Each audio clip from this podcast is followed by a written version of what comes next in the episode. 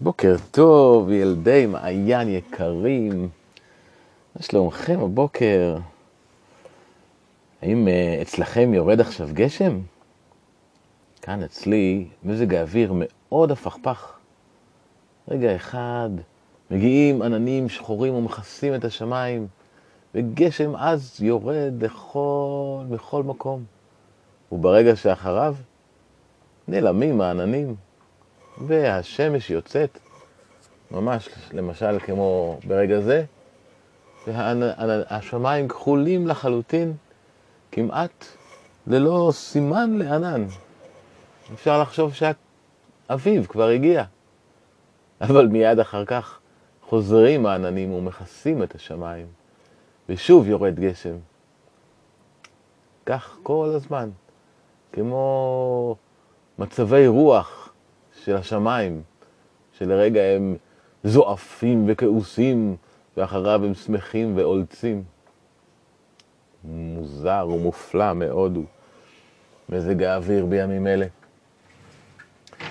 ועכשיו אנחנו נקפל את הרגליים ונפרוס את הכנפיים. ועכשיו אפשר לעוף אל התכלת בשמיים. מלמעלה מתגלים אגדות וסיפורים. צרור, שמועות, מעשיות, מלוא החופן של בדיות, שלחש לתוך אוזנו, סב לאב ואב לבנו. אה, בפרק, בפרק שעבר התחלנו לשמוע את סיפורה של הגברת הזקנה, שנזכרה בימי ילדותה, ימי נערותה, כשעבדה בכפרים והרוויחה את כספה מעט למעט. עתה נמשיך בסיפורה. קיוויתי למצוא לנו עבודה בגנים, אבל בבואנו היה עוד הכל מכוסה שלג, ולא היה מקום לדבר, לדבר על עבודת גננות. אז יצאתי מן הכפר אל חוות האיכרים, הגדול, חוות האיכרים הגדולות, והתחננתי שייתנו לי עבודה איזושהי. אוי חביביי, כמה רעבתי ועייפתי עד שמצאתי חצר שאספה אותי. ובשכר שמונה מטבעות ליום ניתן לי לסרוק צמר. לבסוף, מצאתי גם עבודה בגנים שבעיר, ונשארתי במקום עד חודש יולי. אך אז תקפוני געגועי מולדת חזקים כל כך, שיצאתי חזרה בדרך העולה לרטפיק. הלא רק בת שבע עשרה הייתי אז, הנעליים ברגליי בלו, ונאלצתי לעבור את 24 המילים ברגליים יחפות. אבל בלב שמח עשיתי את דרכי. כי עתה היו לי בכיסי חמישה עשר שקלי כסף שחסכתי. וכן נסעתי עמדי בשביל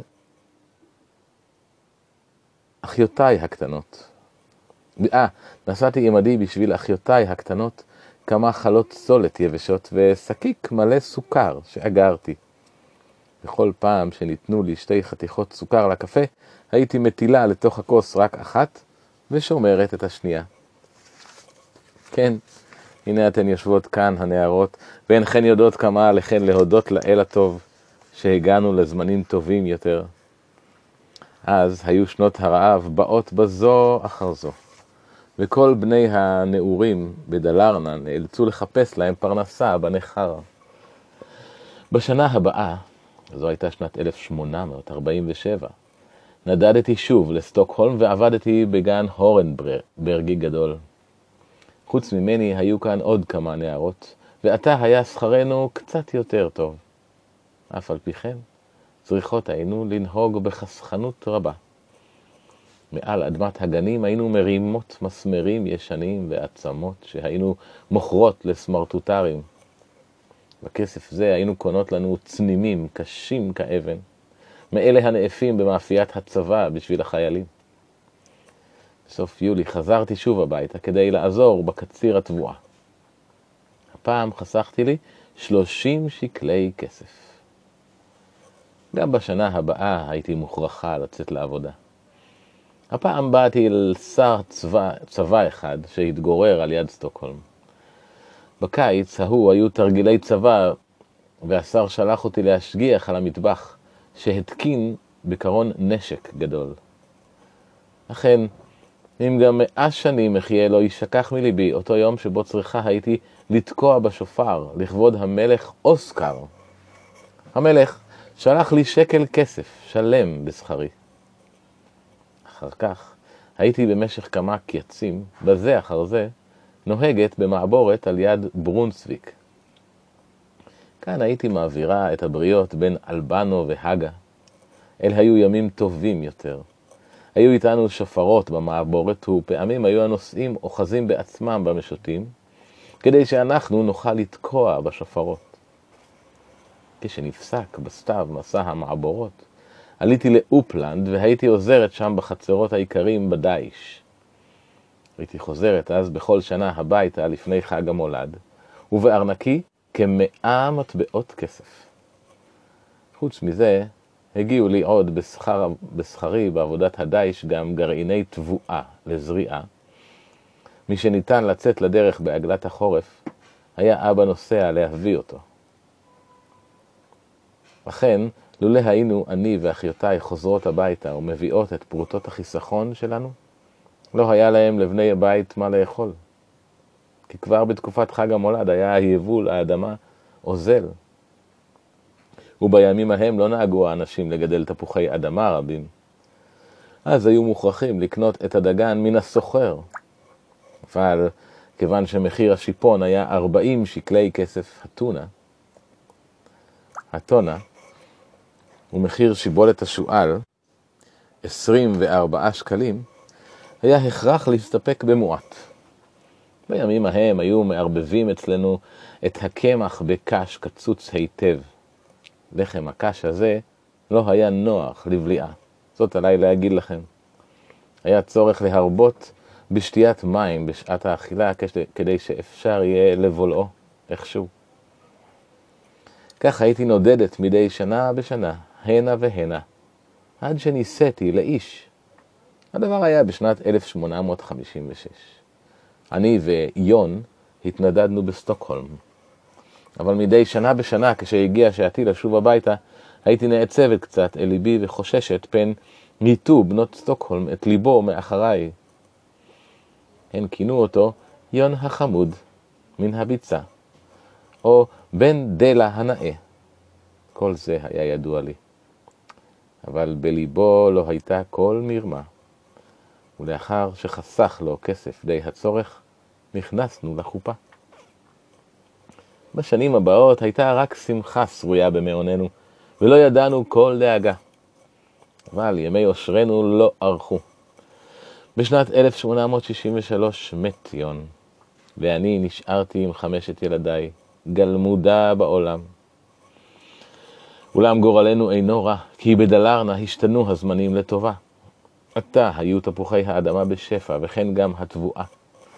רב היה ההבדל בין הימים האלה ובין הזמנים הקודמים. אני ניהלתי את המשק בחלקת האדמה הקטנה שקיבלתי בירושה. גם בית קטן היה לי משלי. כך חלפה שנה אחר שנה. הבנים גדלו, ואלה מהם שעודם בחיים הינם עתה אנשים עמידים, ברוך השם. אין הם יכולים כלל לתאר לעצמם כמה דלים ועניים היו כאן האנשים בדלרנה בימי נעוריי. במילים אלה סיימה הזקנה את סיפורה. בעוד היא מדברת, כבתה האש. עתה קמו הכל על רגליהם, ואמרו כי הגיעה העת ללכת הביתה. הנער יצא שוב אל הקרח לחפש שם את חבריו לנסיעה. אבל כשרץ כך לבדו על פני הקרח לא חדל כל העת לצלצל באוזניו החרוז, ששמע מפי האנשים המזמרים על הגשר. בדלרנה שכנו, בדלרנה שוכנים, עם כל הדלות, גם כבוד ונאמנות. אחרי זה באו חרוזים אחדים שלא זכר אותם עוד, אבל סופו של הזמר היה חרוט בזיכרונו. לפעמים מערבבים הם קליפת עץ בלחמם, אך אנשים נכבדים נעזרו בעת צרה בבתים הדלים של בני דלה. הנער טרם שכח את כל הדברים ששמע פעם בבית הספר על כך. תמיד התפלא למה זה היו כל, כל אלה מבקשים עזרה מאת אנשי דלה דווקא. אבל אתה הבין את הדבר. כי בארץ אשר בה תמצאנה נשים כזקנה הזאת, שסיפרה את סיפורה על יד אש המדורה, ודאי שהגברים הם בלתי מנוצחים. עד כאן להפעם ילדים יקרים. בשבוע הבא נעשה קצת הפסקה מנילס, ונספר סיפורים הקשורים כולם לט"ו בשבט, שהרי ט"ו בשבט מתרחש בעוד שבוע בדיוק, אתם יודעים.